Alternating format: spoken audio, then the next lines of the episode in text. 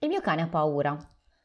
Non devo calmarlo o accarezzarlo, altrimenti rinforzo la paura, vero?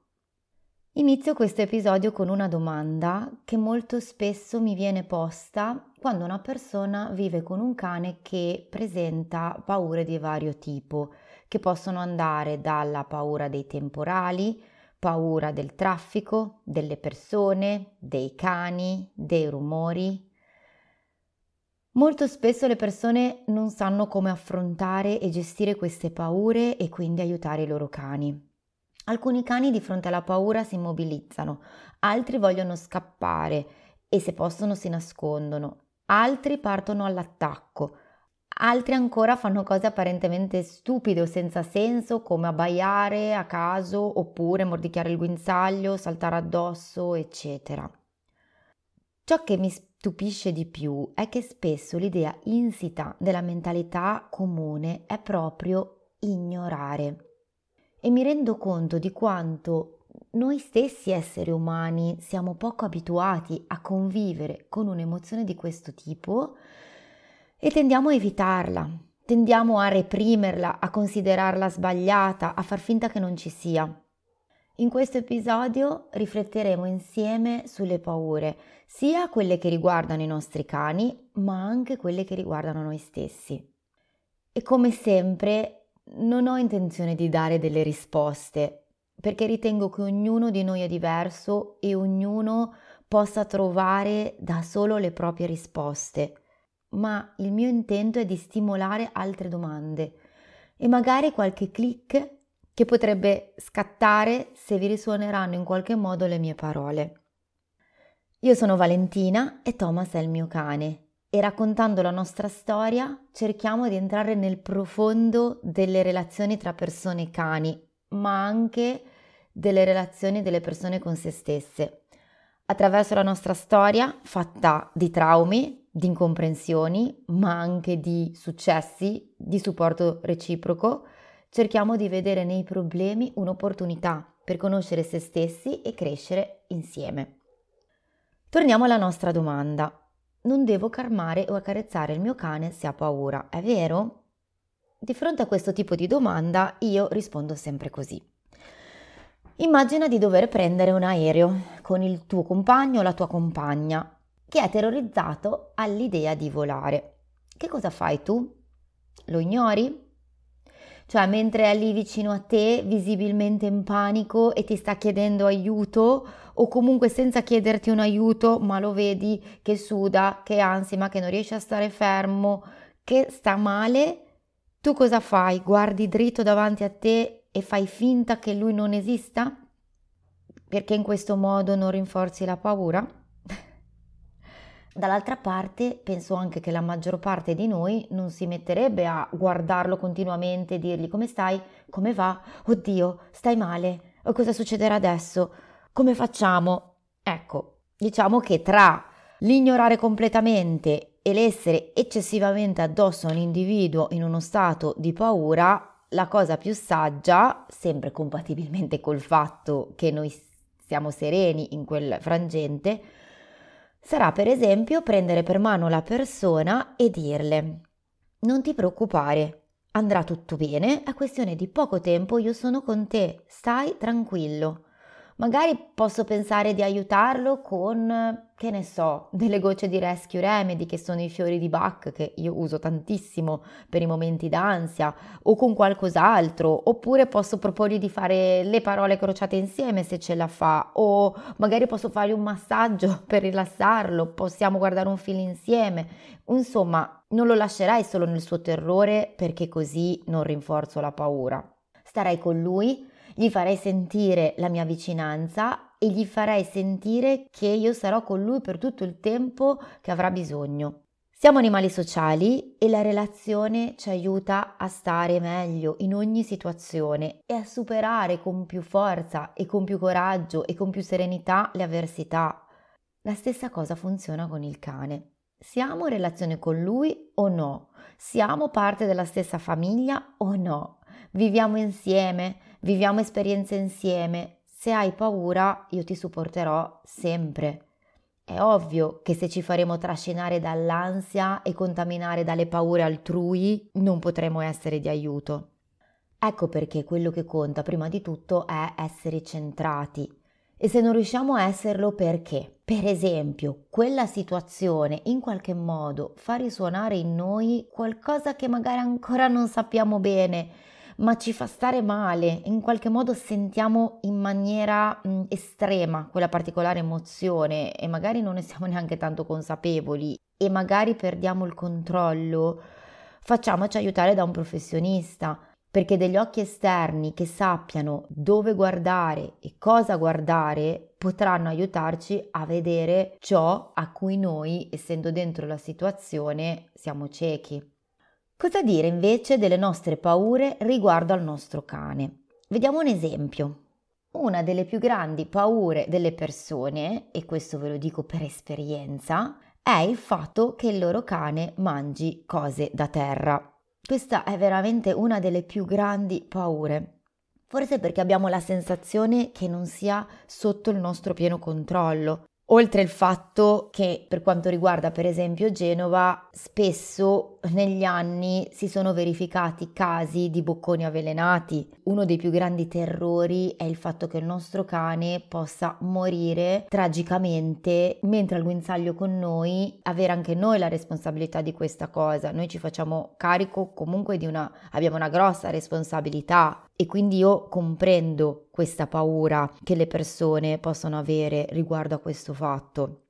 Inoltre, mangiare cose da terra è anche uno dei comportamenti di scarico più diffusi da parte del cane. Che cosa significa questo? Significa che quando un cane si stressa per qualcosa, magari eh, una situazione di guinzaglio, l'incontro di altri cani, paure, ansie o altro, è molto facile che vada a cercare qualcosa da tenere in bocca o da distruggere. Questo è molto tipico dei cuccioli.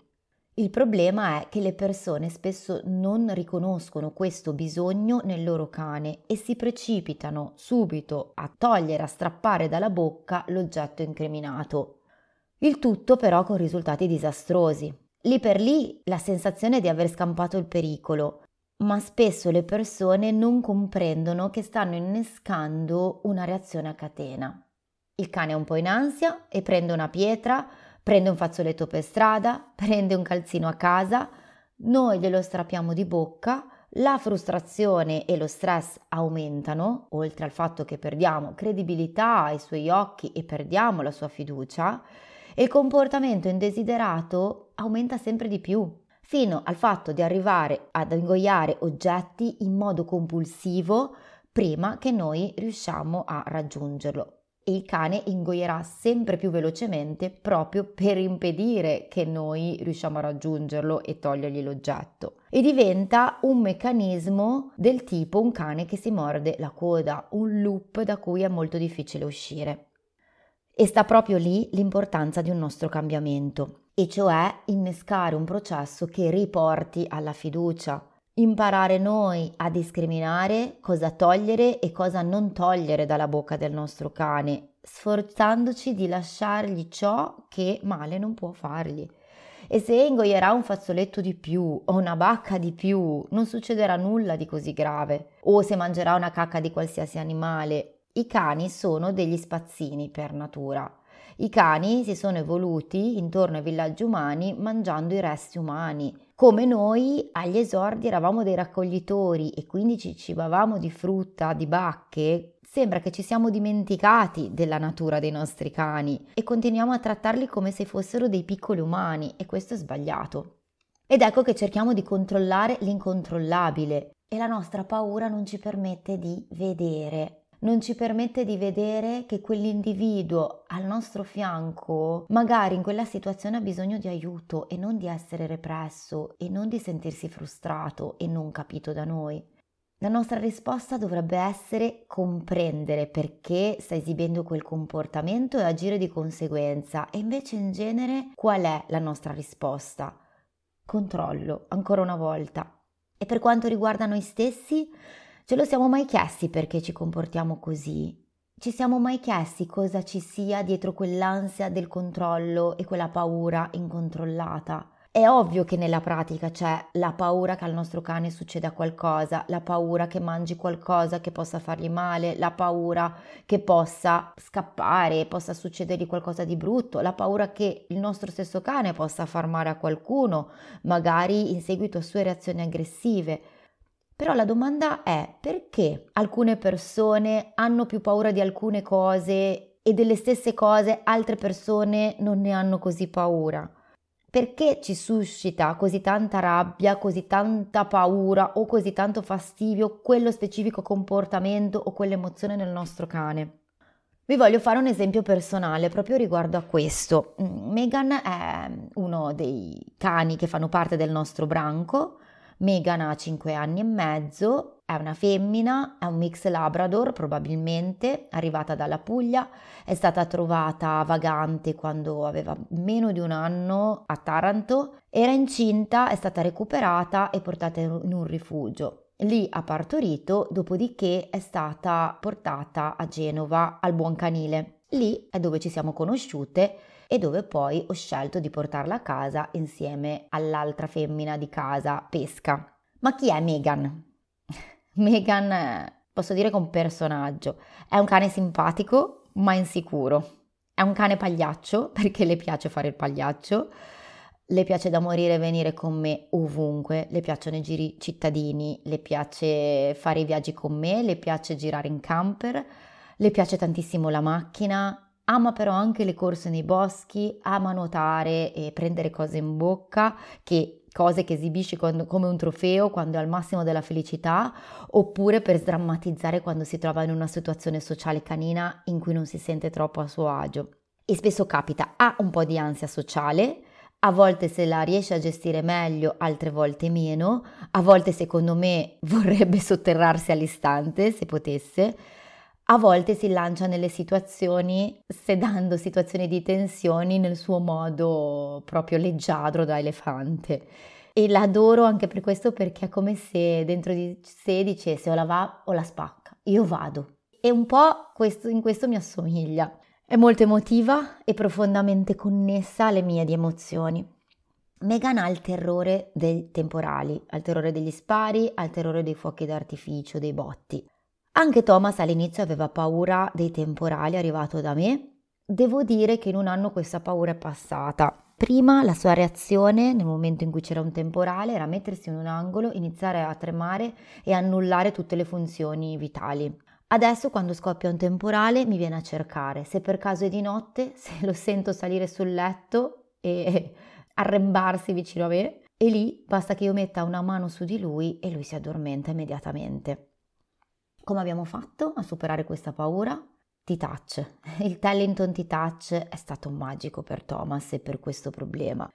Il talento T-Touch è uno splendido modo per vivere insieme le esperienze in particolare le esperienze di paura e riuscire a starsi vicini. Per me il talento T-Touch è un metodo meraviglioso per non sentirmi impotente e rispondendo alla domanda iniziale, devo ignorare il cane quando ha paura altrimenti rinforzo la paura? Ecco, il T-Touch è uno splendido modo per stare vicino al nostro cane senza amplificare la paura, ma agendo proprio per aiutarlo a cambiare il proprio stato emotivo in quella situazione e nella maggior parte dei casi anche a risolvere le situazioni di paura. Però appunto nella maggior parte dei casi. Perché con Megan il T-Touch sembra non funzionare. Anzi, vi dirò di più. Devo ammettere che con Megan, con il T-Touch, in quei momenti di paura, sembra andare ancora peggio. Sembra che lei non voglia farsi toccare, sembra che gli dia quasi fastidio, che io mi avvicini proprio. E così mi sento impotente. Mi dispiace, ovviamente, mi dispiace non poterla aiutare e mi dispiace che lei rifiuti il mio aiuto. E sapete che emozione suscita in me questo senso di impotenza? Nervosismo. E questo, devo dire, è una consapevolezza che ho acquisito di recente. Sono riuscita a vedermi da fuori. Un giorno, presa dallo sconforto perché non riuscivo, tra virgolette, a cambiare il suo stato, mi sono chiesta: ma perché Thomas sì e Megan no? È come se Megan fosse completamente chiusa e rifiutasse il mio aiuto. E questa cosa è veramente strana visto il rapporto simbiontico che abbiamo. Io penso però che la discrepanza in un rapporto tra due individui sta proprio in quella frase, cambiare qualcosa dell'altro, che sia un'emozione, che sia un comportamento, che sia uno stato. Io parto dal presupposto che relazione sana non è voler cambiare l'altro, perché se io ti voglio cambiare in qualcosa, vuol dire che come sei non mi vai bene. Inoltre, quando penso di cambiarti, secondo quali canoni cerco di cambiarti? Secondo i miei, secondo i miei filtri, secondo le mie aspettative, i miei punti di vista ed è singolare perché se andiamo a vedere potrebbe sembrare una visione un po' egocentrica, un po' egoistica. Perché nel momento in cui voglio cambiare qualcuno secondo i miei filtri, secondo il mio modo di vivere la realtà o quelle situazioni particolari, io non sto prendendo in considerazione i bisogni di quell'individuo, le sue esigenze, il suo stato emotivo, le motivazioni per cui si sta comportando così o perché si sente così. E non dimentichiamoci le proiezioni, il fatto che certe cose ci infastidiscono perché magari risuonano con noi e quindi io voglio cambiarle nell'altro, ma in realtà io dovrei partire da me stesso. È veramente molto complesso. Il punto di partenza è accettare. Ed ecco che mi sono resa conto che io non accetto la paura di Megan. Mi infastidisce e vorrei che non ci fosse e non ci trovo un senso. E in questo momento sto cercando di essere il più nuda e cruda possibile, il più sincera possibile. E non è facile per me dire queste cose, ma penso anche che possano e spero che possano essere di aiuto anche a qualcun altro che mi sta ascoltando in questo momento. Quindi mi sono chiesta, perché questa cosa mi innervosisce così tanto? Eppure nel mio lavoro ho veramente aiutato centinaia di cani, ho avuto tanta empatia e sensibilità per loro, ho aspettato i tempi, sono stata paziente, li ho accolti, li ho aiutati nel profondo. Quindi mi chiedo perché adesso con Megan mi capita questo? E ogni volta che mi osservo sempre di più è come se anche le reazioni di Megan si amplificassero e in realtà poi mi, mi innervosisco sempre di più mi è capitato di parlare di questa cosa con una persona amica e cliente e anche lei mi ha confessato che le paure del suo cane le suscitano un senso di rabbia e di nervosismo. Io credo che Megan mi stia facendo vedere qualcosa, ma finché io non avrò quel click interiore, non credo che Megan riuscirà a superare le sue paure. Il fatto è che quel click non lo posso decidere con la mente razionale, è un percorso che consiste nel vedere quel limite, nel vedere quella paura e starci e che consiste nel fatto di non giudicarla e non cercare di cambiarla, semplicemente vederla. Ma per noi è davvero difficile fare questo, una cosa semplice, ma davvero difficile non mettere il giudizio o non mettere le idee di come vorremmo che fosse quella cosa.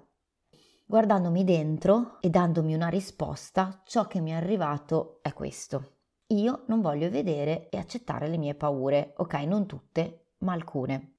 E questo perché? Perché io sono sempre stata quella che non ha paura di nulla, quella che non ha paura di dormire in posti che per i più sono pochi, poco sicuri, quella che non ha paura a viaggiare da sola, che non ha paura andare in Marocco da sola, che non ha paura a prendere tutto e andare a vivere in Sicilia e non chiedere aiuto a nessuno. È come se la paura fosse un indice di debolezza, è come se in qualche modo inconsciamente non volessi mostrare la mia vulnerabilità. È un modo per difendermi probabilmente, un meccanismo di difesa. È come se inconsciamente non volessi proprio neanche pensare di provarla.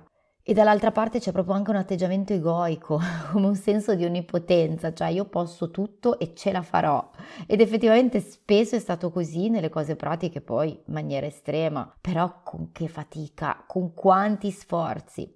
Quello che ho iniziato a pensare è anche che in certe situazioni in cui posso aver provato paura, io mi sia trattata con nervosismo, cioè io mi sia rivolta anche con me stessa con quello stesso atteggiamento di rifiuto, non volendo accoglierla, non volendo vederla né ascoltarla. E tornando al titaccio, è per quello che mi aiuta tantissimo, perché mi aiuta anche ad avere qualcosa da fare, per stare in certi momenti.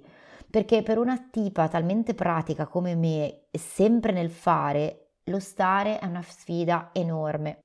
E in generale comunque questa difficoltà nello stare è un problema della nostra società in cui viviamo, soprattutto la società occidentale, l'essere nel fare in continuazione, fermarsi pochissimo o per niente nell'essere, semplicemente. Il T-Touch è un'esperienza che non prevede una performance, non ha un obiettivo, un risultato, ci può essere, ma la vera motivazione per cui io faccio T-Touch è l'esperienza in sé, è il sentire, è lo sperimentare qualcosa di diverso. Sarà poi il modo in cui il sistema nervoso, il mio cervello, il corpo in generale elaboreranno l'esperienza a far sì che il cambiamento avvenga spontaneamente al di là del controllo da parte nostra della nostra mente. E veniamo al controllo. A volte partiamo prevenuti. Non facciamo fare qualcosa al cane perché abbiamo paura di non riuscire a controllare quella cosa, sia questa cosa liberare il cane o sia il fatto che mangia cose da terra. Il controllo è legato all'ansia, e l'ansia non è altro che la paura che succeda qualcosa di brutto. Però l'ansia, pensiamoci, è qualcosa che non è reale, perché l'ansia è soltanto nella nostra testa, perché è qualcosa che potrebbe succedere, che non sta succedendo, è qualcosa che noi ci stiamo immaginando, è qualcosa che creiamo noi. Dietro all'ansia siamo noi a creare e vedere problemi. Tornando all'esempio di prima, il cucciolo che mangia cose da terra per sua natura, per età evolutiva. Questa è una fase nella maggior parte dei casi. Ma se io lo strattono, se io gli urlo, quando magari non sta neanche prendendo una cosa da terra, ma lo sta semplicemente annusando e io intervengo per la paura che lo possa fare, cosa succederà? Picco di stress, frustrazione, scarico. Quindi uso la bocca, tipico dei cuccioli. Ed ecco che gli avrò insegnato proprio ciò che non volevo. Il fatto purtroppo è che sia ansia che controllo non fanno che chiudere la comunicazione perché allontanano dalla comprensione dei bisogni dell'altro, contaminano la relazione e bloccano. Ecco perché tutto gira intorno alla fiducia e alla consapevolezza sia delle proprie emozioni, sia di ciò di cui ha bisogno il cane e dei perché sta facendo una determinata cosa. Alla fine di tutto, poi, non c'è granché da fare, ma semplicemente esserci. Semplicemente accettare che in quel momento c'è la paura, prima di tutto la nostra, e che quella è la condizione di quel momento. E riguardo al problema del prendere da terra, pensiamo ai cani randagi. I cuccioli dei randagi mettono in bocca qualsiasi cosa e non è che i genitori sono lì in continuazione a togliere le cose dalla bocca per la paura che le ingoino. È normale per un cucciolo, come per un bambino, prendere le cose per conoscerle, esplorarle. I bambini lo fanno con la bocca, figuriamoci i cani se ci fosse lì un genitore come lo fa il proprietario che va, lo sgrida, gli toglie cose da bocca in continuazione, la fase non potrà passare da sola, ma verrà inevitabilmente amplificata.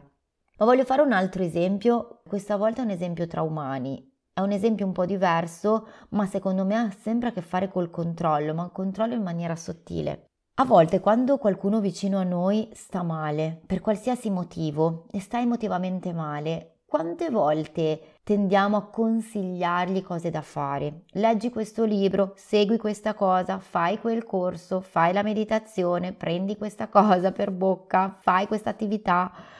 E quante volte cerchiamo di aiutare le persone dandogli appunto consigli per abbattere l'ansia, abbattere la paura, per fare quello, per fare quell'altro. E io ci sono caduta in questa cosa, io sono stata la prima a fare questa cosa perché nel momento in cui una persona suggerisce a una persona che sta male di fare questo o quell'altro, intanto non dovrebbe essere lei a suggerirlo, ma è la persona che non sta bene, che in teoria ci dovrebbe arrivare da sola. Quindi consigliare cosa fare a un'altra persona è già di per sé sbagliato, perché il consiglio avviene sulla base delle esperienze personali, le mie esperienze personali che sono diverse dalle tue. L'intenzione di dare consigli è un'intenzione buona perché magari noi vogliamo aiutare gli altri, ma nella realtà dei fatti stiamo negando la loro condizione, semplicemente perché non la accettiamo. Io per primo ho fatto questo errore. Questa è una sorta di controllo. tante volte ciò di cui si ha bisogno non è semplicemente che una persona stia lì ad ascoltarci, è semplicemente che ci sia.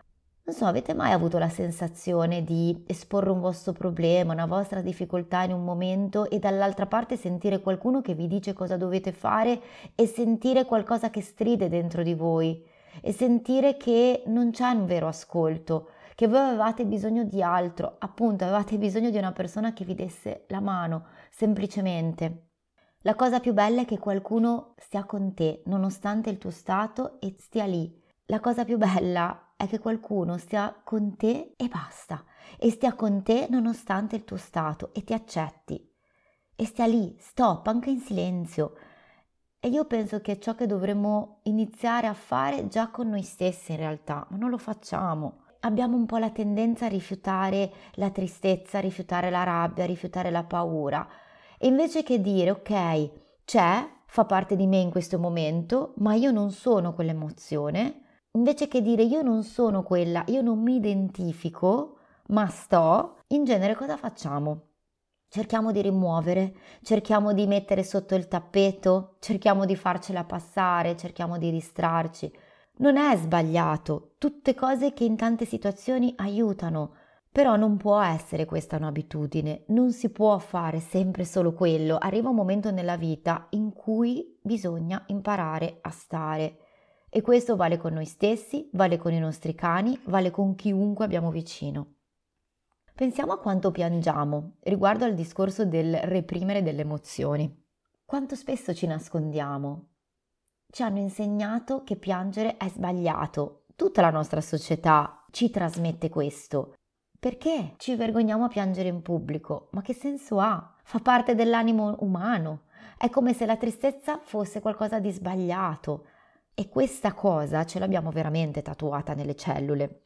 Non so se avete visto Inside Out, un film di animazione in cui rabbia, gioia, disgusto, tristezza, paura sono dei personaggi, sono degli stati d'animo di una ragazzina che se ne stanno seduti all'interno del suo cervello in console, pronti a intervenire, a darsi l'uno addosso, l'uno con l'altro o a mettersi d'accordo. Il senso e la morale di questo film è che alla fine gioia e tristezza si mettono d'accordo sul fatto che la tristezza non va messa da parte ed entrambe sono d'accordo sul fatto che la tristezza va comunicata perché la tristezza quando è piena e viene espressa completamente è necessaria al superamento dell'ostacolo e alla costruzione di sé. Allo stesso modo la paura non è un'emozione da ignorare, da reprimere, da cambiare, da rifiutare, da nascondere. La paura è un'emozione, punto. E come ogni emozione va accolta, sia che si tratti di noi, di persone intorno a noi o del nostro cane. E possiamo avere tanti strumenti per imparare a stare con la paura e il primo fra questi è la semplice, tra virgolette, perché poi così semplice non è, osservazione, che ci porta poi al distacco e al fatto di non identificarci con la paura. Nel momento in cui riesco a distaccarmi dalla paura, a rendermi conto che io non sono la paura, cambia tutto. E in questo voglio dire che veramente il T-Touch, e sottolinearlo ancora una volta, è uno degli strumenti meravigliosi per aiutare il cane e noi stessi a stare in quella situazione e non fuggire e anche appunto avere qualcosa da fare, dare un nostro contributo. Quindi non fuggire, ma al contrario stare e in quel modo assistere a cambiamenti meravigliosi, ma che avvengono senza sforzi, ma in virtù dell'amore e dell'accettazione. E voi avete delle paure nei confronti del vostro cane? Oppure il vostro cane ha particolari paure che vi mettono in difficoltà o che non sapete come affrontare o che vi mettono in crisi? Mi piacerebbe ascoltare i vostri feedback e anche cosa pensate di queste riflessioni di oggi. Con questo vi ringrazio ancora tantissimo di essere stati con me fino a qui. Il modo migliore per sostenere questo podcast che sta crescendo, io sono stupita perché Stanno aumentando gli ascolti e, ed è un'emozione vedere quei numeri che aumentano. Il modo migliore per sostenere questo podcast è lasciare una recensione su iTunes. Questo è il modo migliore proprio perché è importante comunicare ad iTunes che questo podcast ha un valore e merita di essere diffuso il più possibile. Vi invito a condividerlo con chi pensate ne possa avere bisogno. Se volete scrivermi in privato, io sarò felicissima di rispondervi. Sto aprendo un canale Telegram e mi piacerebbe che fosse una via di comunicazione attraverso cui poter creare relazioni dirette con voi. Troverete in descrizione tutti i riferimenti e con questo vi saluto. Alla prossima!